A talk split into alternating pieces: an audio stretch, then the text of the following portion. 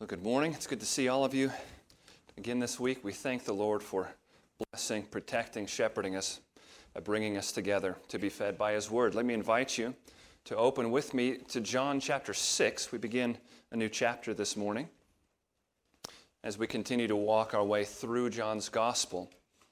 What we have here as we begin this chapter is what's known as a, a narrative gap between the end of chapter 5 and what we're starting with here in chapter 6. Some things have happened that John does not record in his gospel uh, and that we have in, in, uh, in, in, some of the other three. Uh, at the end of John 5, if you remember last week, Jesus was in Jerusalem. He had been there, and, and the great uh, discussion and interaction had taken place between him and the leaders in that city. But when chapter 6 begins, Jesus has already relocated. He's gone back to the region of Galilee. In fact, as we'll see shortly, quite a lot has happened, actually, behind the scenes as John now picks up the narrative flow here in chapter 6. And given the significance of what's about to happen in our text this morning, we might forgive John for choosing to jump ahead just a bit here. Because what comes next is the feeding of the 5,000 a miracle that we're maybe too familiar with, uh, with the result that we can easily fail to appreciate what exactly we're seeing as we read this. Uh, I hope that we can be helped to change that this morning. Apart from the resurrection of our Lord, this is the only miracle that's recorded in all four Gospels. That alone should tell us something. Uh, listen to what one man wrote concerning this, J.C. Ryle. It may be a name that you're familiar with. He said this about the feeding of the 5,000 here. He says, Some early writers, not without justice, call this the greatest miracle that our Lord ever wrought. Perhaps we are poor judges of such points and little able to make comparisons, but it is certain that on no other occasion did our Lord manifest so clearly his creative power. Those are some strong claims, aren't they? Is that how you have thought about the feeding of the 5,000? In terms as, as strong as that? What, what is it that would have led others in the past to have thought of it as perhaps Jesus' greatest miracle? Or for Ryle himself to say uh, that there is no other occasion where his creative power was so clearly manifest. We have some things to behold this morning, to be sure. Uh, to begin, let's hear John's account. I'll read down to the end of verse 15 from John chapter 6. I'll be reading from the English Standard Version. If you are able, please stand with me for the reading of God's Word.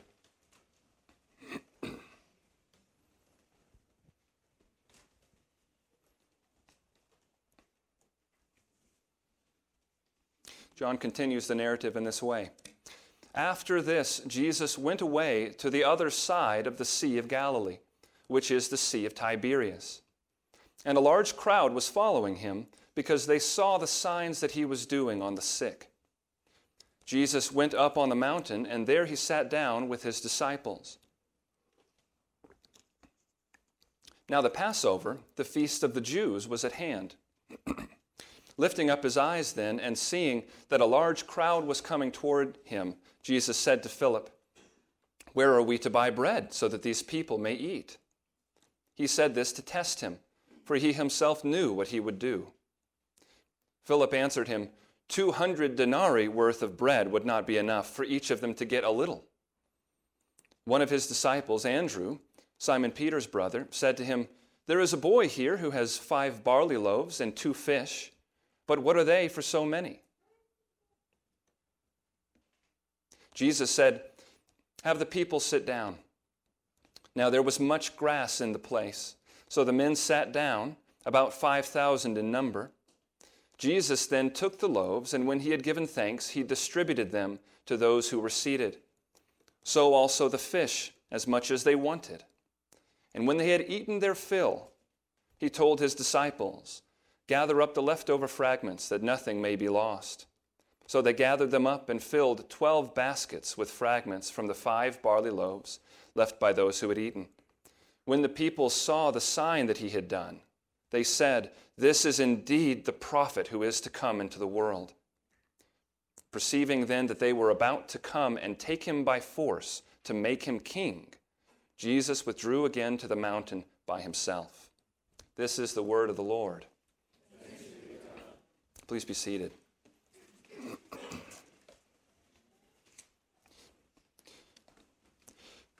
There are three things for us to consider here as we're working our way through this passage. The first thing we'll see is what we have seen every time John begins a new narrative section. We're going to hear the details of setting that he gives to us so that we can understand what takes place. So, first, we'll examine the setting of this event in the first nine verses. Second thing we'll see is the miracle itself. That's in verses 10 to 13. And then, third, what we'll do is we'll pay particular attention to the people's response to this miracle. It's verses 14 and 15. And there we'll be looking at how their response informs us and how it leads us to answer the question of Jesus' intent. What did Jesus intend by this demonstration? He's going to make that very clear in the sermon he preaches uh, not long after this. But we can gain a great deal uh, as to his intent when we think about how they responded in this instance.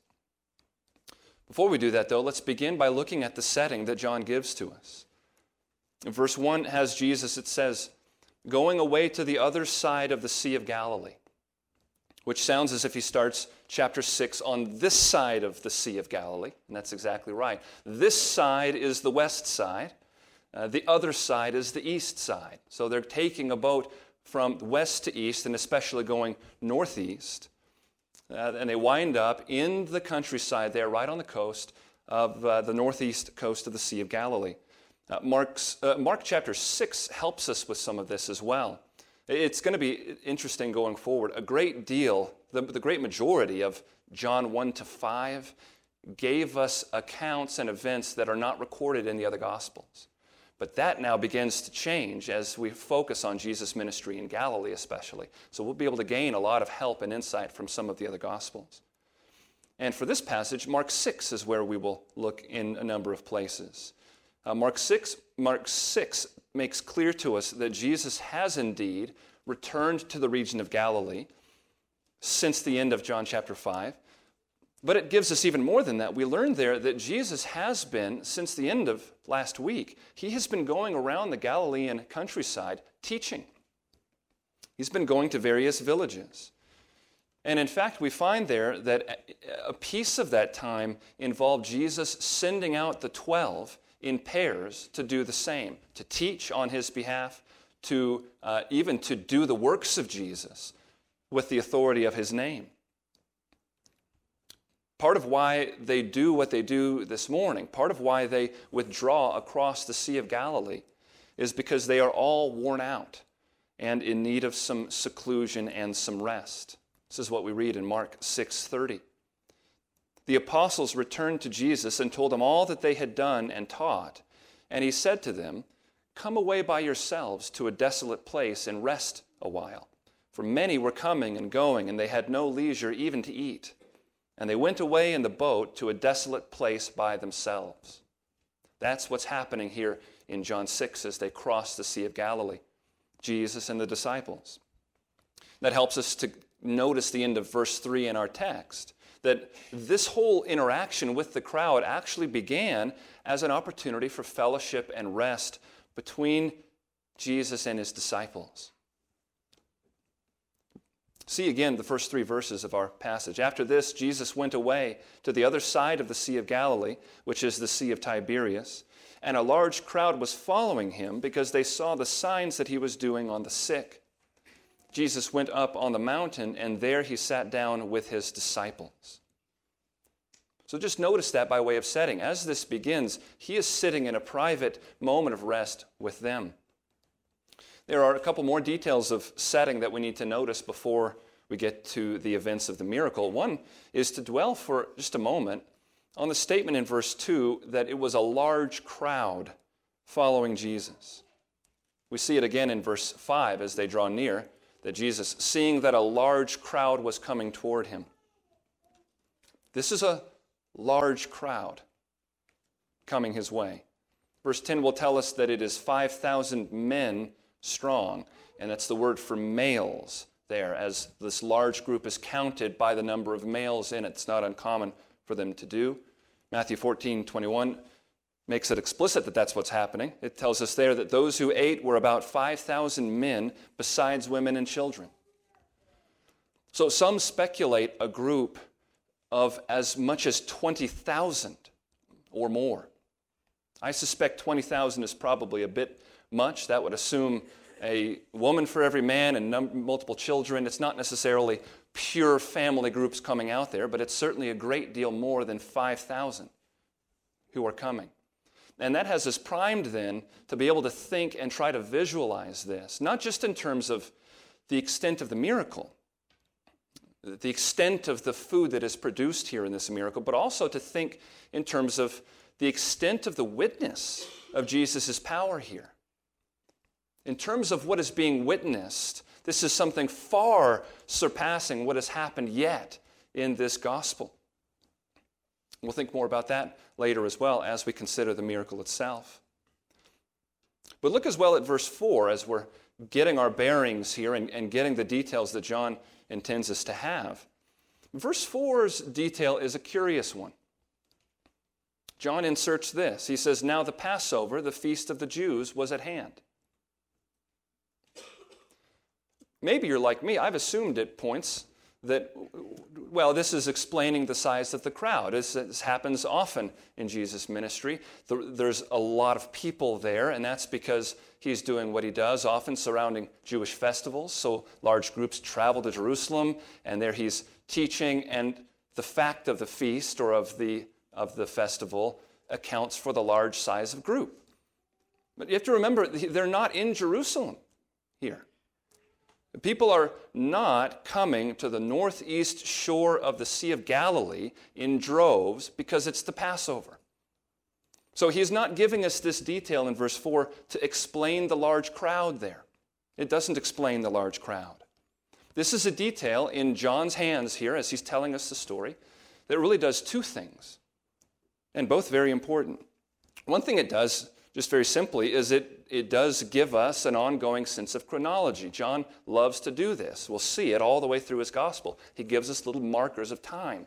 So we know what's going on. He's very helpful to us as we're working and reading. This is the second Passover that's mentioned. So now we know that it has been a calendar year since Jesus cleansed the temple back in chapter 2. That sort of thing is very helpful for us as we're progressing. But there's a more important reason for John to mention this detail of the Passover. It's not a chronological reason, it's a theological reason. There is a reason that Jesus never passes up a Passover to make massive gestures concerning his own identity. The first Passover had Jesus calling the temple in Jerusalem my Father's house and claiming the temple uh, to claiming himself to be the temple in a, in a sense, in a typological way. Destroy this temple, and in three days I will raise it up. But he was speaking of the temple of his own body. He claims these identities, these connections in, in God's plan for his people between the temple in Jerusalem and his own body. He didn't, he chose the Passover to make such a statement. The third Passover that will come in Jesus' ministry, how will he celebrate that? Well, he'll celebrate it by hanging on a cross outside of the city gates, dying for the sins of his people as the Passover lamb. But in our passage this morning, we have the second of the three. And Jesus is going to begin to remind people on this Passover of another connection. It's a connection between the Passover and the Exodus. I mean, think of the original Passover in the Old Testament. The Passover in Egypt is also what sparks the Exodus, the, the uh, rescuing of God's people out of their bondage. As the people enter the wilderness and must continue then to depend for their lives on God's willingness to provide. Now, when they did that, then, when God led them out of their bondage and into the wilderness, what was the quintessential demonstration of his provision for them in the wilderness. He provided in many ways, but the, the defining moment has to have been his giving them manna to eat in Exodus chapter 16. And that is exactly what Jesus is going to bring back to their minds on this day. We'll see that abundantly as we look at the implications of this miracle. But the last detail for us to notice before we come to the, the action itself is to notice the question that Jesus asks Philip in verses 5 and 6. Look again at verse 5. Lifting up his eyes then and seeing that a large crowd was coming toward him, Jesus said to Philip, Where are we to buy bread so that these people may eat? He said this to test him, for he himself knew what he would do. Now, there would not be anything strange about Jesus discipling one of his disciples individually and at random. I'm sure there were a number of those sorts of of one to one question and, and challenge and instruction that happened in the course of his ministry. But I don't think that that's what's happening here. I don't think that there's something random about his turning to Philip and asking this question. What's happening is even more practical than that. Philip is from here.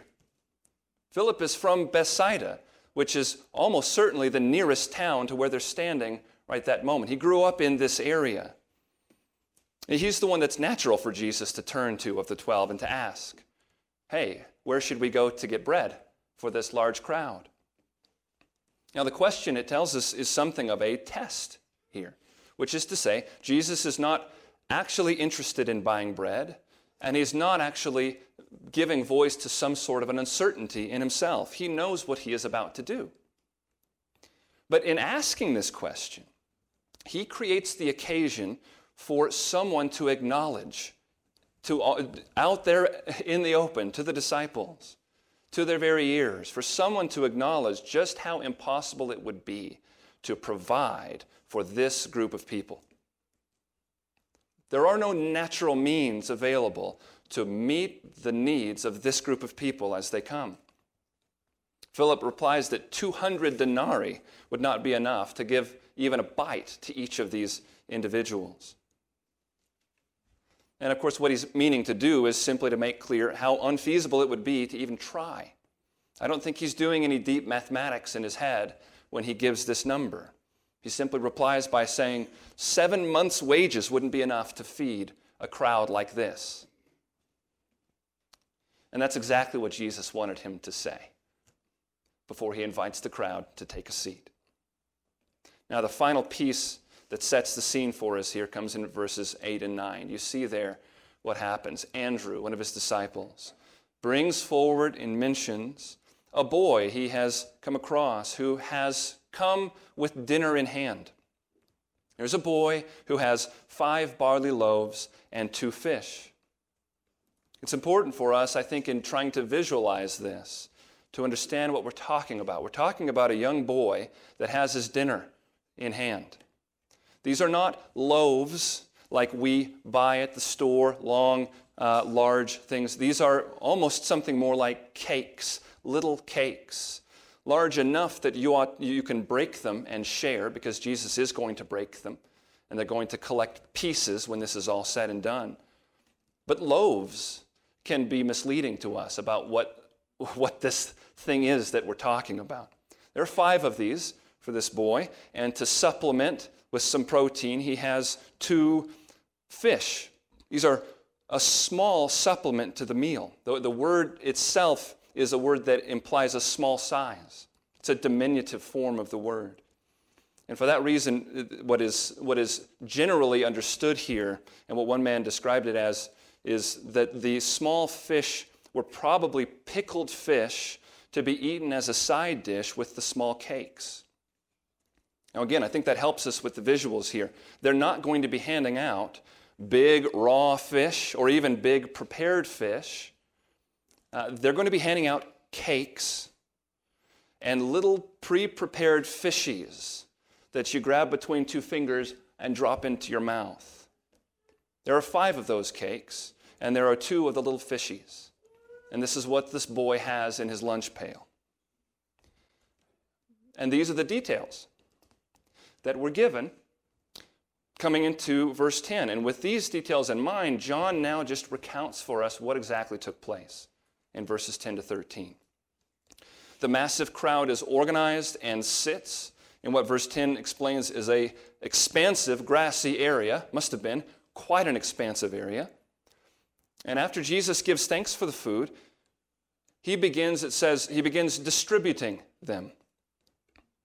Mark tells us that he began giving them to the disciples to set before the people, as the people have sat in groups, groups of 50s and hundreds. So this is what we're, what we're imagining. Jesus is distributing these to the disciples, perhaps more than the 12 disciples. There's a large number of disciples.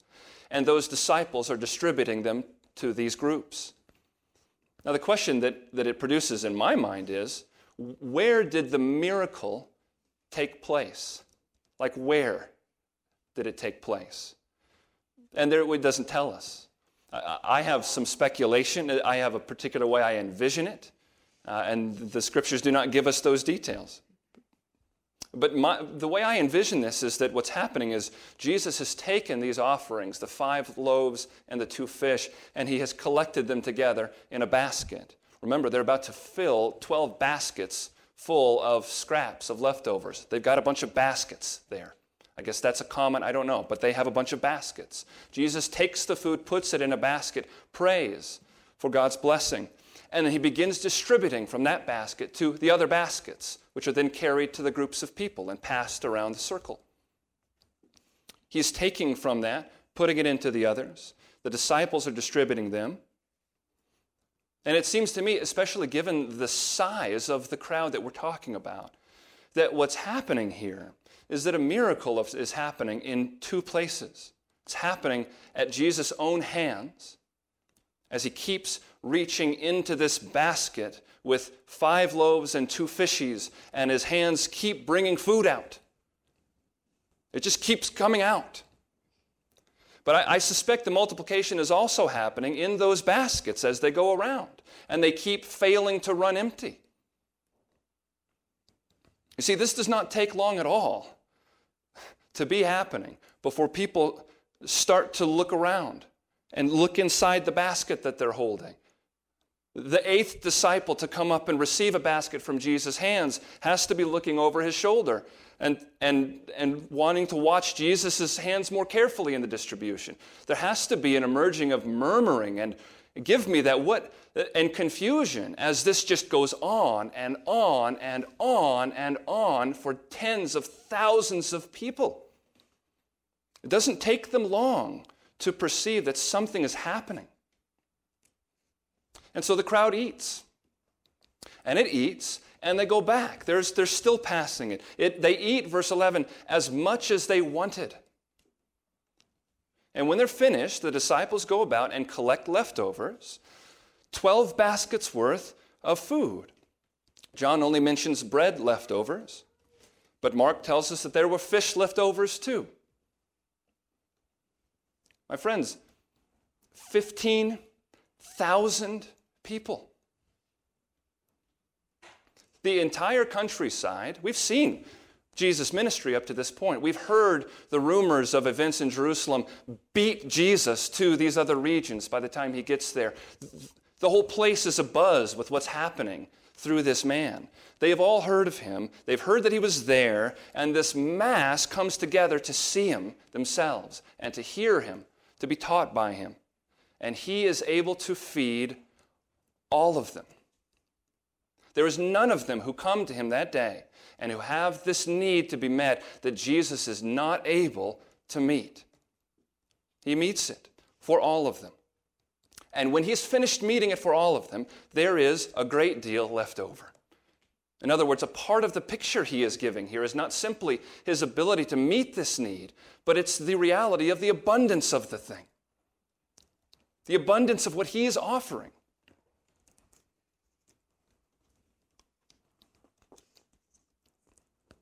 That is clearly a part of his intended display.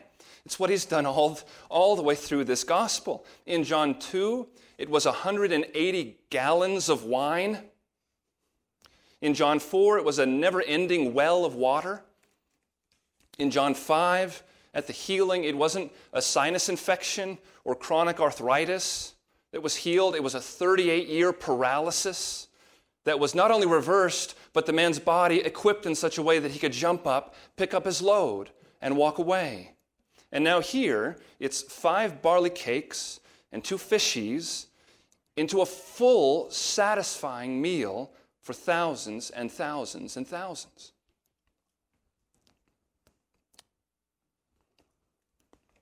When Jesus will say, three chapters from now, I have come to give life abundantly, he meant it.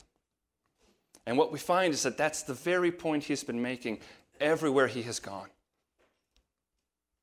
I hope by now, if you've been with us through this study, you're starting to hear those words a little differently. When Jesus says, I have come to give life, we've spent so much time understanding from this very gospel what is the life that Jesus has come to bring and how it goes so far beyond just mere continued existence. It goes so far beyond that.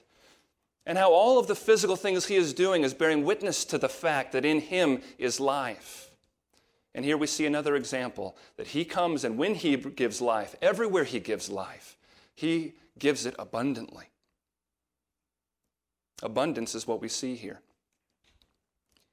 Now we turn as we come to verse 14 to the people's reaction to this.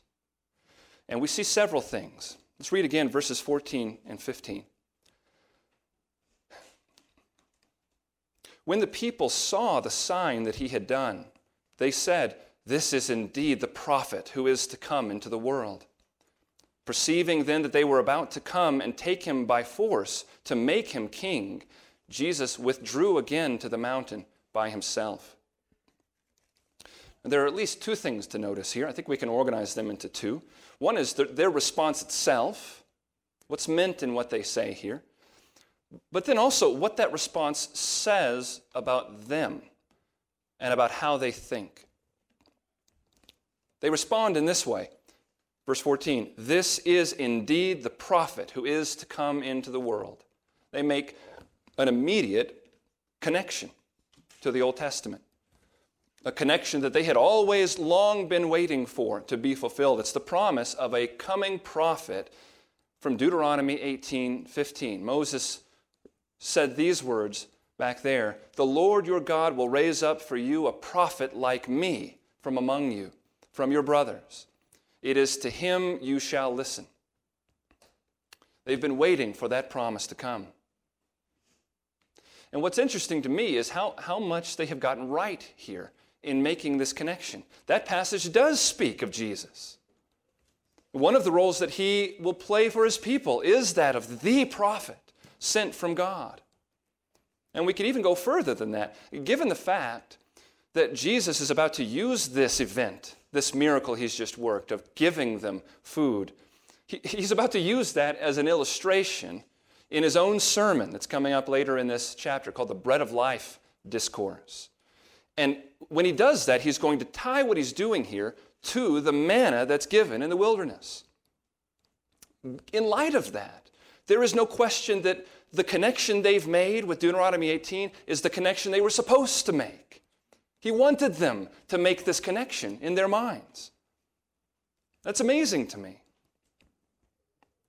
But see, herein lies perhaps one of the more important things for us to understand in this entire story,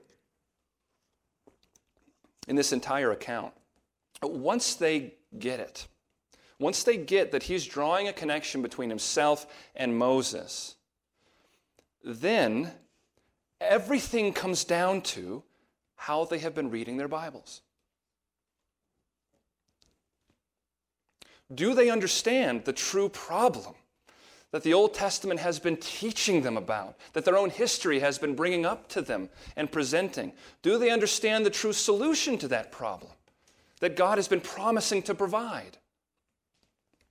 When, here's an example when Moses gave them circumcision, did that remove what was separating them from God? So that now, by virtue of being people of the circumcision, they can rejoice in their, in their blessed status before, before their God and their safety in, in the perpetuity of, of his program? Is that what they were receiving when God gave them circumcision through Moses? Or did Moses himself tell them that that physical circumcision should point them to their true need of a heart circumcision that only God was going to give them? Deuteronomy chapter 30, this is exactly what Moses told them. How are they thinking about this sign, about this rite? Well, we see that in the New Testament as the Pharisees speak so confidently about their connection to Moses and about their uh, approval in the sight of God because they are those of the circumcision. We hear it in Paul's interactions with the Jews. When Moses brought them out of Egypt and to the, to the promised land, not into, but to the promised land, what were they supposed to think? Were they supposed to think they had found their true home? that they had found the liberation that they truly needed? Or was it all always pointing to a deeper need of rescue and a liberation from a deeper bondage that Moses was not providing? It all comes down to how they have been reading their Old Testament. Do not forget what we saw last week. Do not think it a coincidence on John's part that John just came here after finishing describing Christ's words of condemnation to the religious leaders in Jerusalem when he said, Moses will be the one accusing you on the last day. Because if you believed Moses, you would believe me. If you have not believed what Moses wrote, how can you believe my words?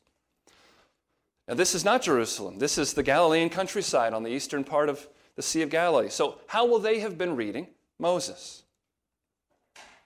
Well, we can tell by the way they sought for Jesus to emulate what they had in Moses. This is indeed the prophet who is to come into the world.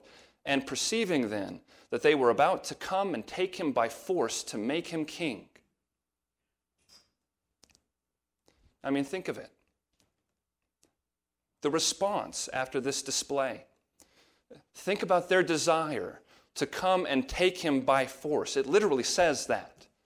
To seize him and to take him by force, thrusting him into a position of king over their political situation. This event, right in front of them, right in their own mouths, has not brought them to a place where they fall down before this man where they worship Him, where they trust Him in not just His miraculous ability, but His wisdom, His leadership, where they trust Him to lead them and to guide them. It has not brought them to that place. He is not what John the Baptist said he was. He is not here to take away their sin. He is here to be their solution to a particular political situation. Just like Moses was. Who's Moses? He's the one who rescued us out from Egypt, from bondage in Egypt, and brought us to our own freedom. See, their whole focus as they live out their religion has come to be the improvement of, the provision for physical life, and thus to seek a kingdom that is of this world, to seek satisfaction for needs of this world, and they are blind to spiritual realities and needs, the very needs that their God has been revealing to them as long as He has been speaking to them, as long as He's been leading them. This is why Jesus will say down in verse 26 You are seeking me not because you saw signs, but because you ate your fill of the loaves. Do not work for the food that perishes, but for the food that endures to eternal life, which the Son of Man will give to you. They are supposed to have seen in this massive display of creative power and authority. They're supposed to have seen that Jesus is trustworthy and is to be trusted for all of life. All of life. It's why, shortly after this, we don't have it here in John's gospel, but, when Mark is recounting this event and the very next event here, which is Jesus walking on the water, what will be emphasized there is the disciples' complete terror at the storm their shock at Jesus protecting them. And it will explain all of that there in Mark by saying, For they did not understand about the loaves, but their hearts were hardened. They understood that loaves had just been made out of nothing, that five loaves just filled 5,000 people. They understood that. They didn't understand what they were supposed to understand.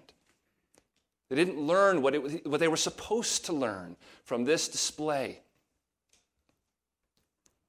It's why Jesus will make clear in the sermon coming up here in the weeks to come that not only is he the giver of life, which we saw in chapter 5, He's not just the giver of life, it's more than that. He is going to teach them that all of the ways God has provided for their lives in the past, insert manna from heaven, have been typological of Him. They have all pointed to Him in a way that only He is going to fulfill. When God gives life, He gives life by giving Jesus. Jesus is the life that we must have and the life that God gives. Every time He gives us life in any way, it is connected to the giving of His Son. It's how John opened this gospel. John 1 4. In Him was life, and that life was the light of men. They missed it all. They saw the signs, but they didn't see. My friends, if you are in Christ this morning, you have not missed it. And that's the case for you, not because of some superiority in you, a greater intellect, a greater capacity to understand. It's the case for you because God has given you eyes to see. He has given you the capacity for sight that you did not have before. We've seen this in recent weeks. That's what God gave us in Christ in this life as He's giving us life even now. God gives His children eyes to see, and He has shown us that if we have His Son, if we have Jesus Christ, we have all the life that God is ever going to give to anyone. In Christ alone, we have life and that abundantly. It is not a promise, is it? That means that so long as we remain in this world, that we will be free from want or free from suffering. It's a claim that we believe. It's the claim that His ability to provide is limitless and that His sovereign protection and guidance over His children is certain. This is the claim that we have to come back to over and over again, that we have to remind ourselves of, sometimes on a daily basis. Isn't that the case? Arguing with ourselves, with our flesh, with our unbelief. No, He is enough. And He has promised to provide. In every situation, I can look to Him and I can be satisfied. Everything He leads me through, He leads me through for a reason for a purpose. Every moment of struggle or suffering or doing without is not because he was not able to provide, it's because he is, in fact, providing in this very circumstance. I can trust him. We go back to it every day of our lives. And it's exactly what our Lord calls us to go back to. It's what he called his disciples to.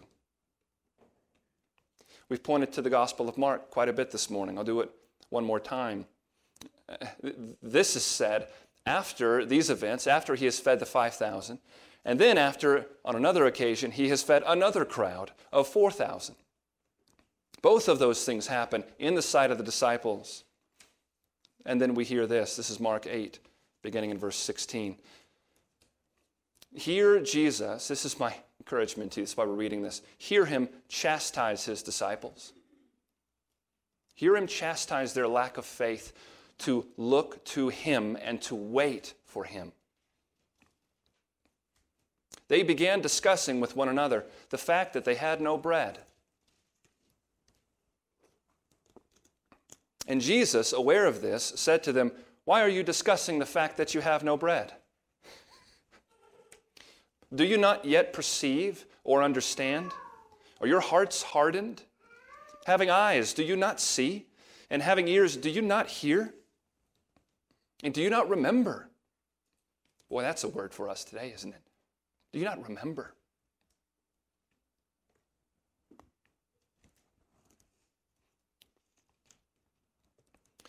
When I broke the five loaves for the 5,000, how many baskets full of broken pieces did you take up? They said to him, Twelve. And when the seven for the 4,000, how many baskets full of broken pieces did you take up? And they said to him, Seven. And he said to them, Do you not yet understand? He didn't respond to this by pulling more bread out of his pocket for them. He said, Haven't you figured out by now that in every circumstance you are doing well, you are doing wisely when you look to me and wait? Do you not yet understand? May we be a people because of God's faithfulness to us in our own lives, because of the record we have from His hand of the past, of His provision for His people, may we be a people who understand. That will be a people who do not walk through those moments perfectly, but it will be a people who, in every of those moments where we are tempted to question, to distrust, to grumble against, we will have some truth to speak back into those circumstances because we know what our Savior is capable of. We know the character of God Himself in the face of Jesus Christ, and we know that He is trustworthy. Would you pray with me?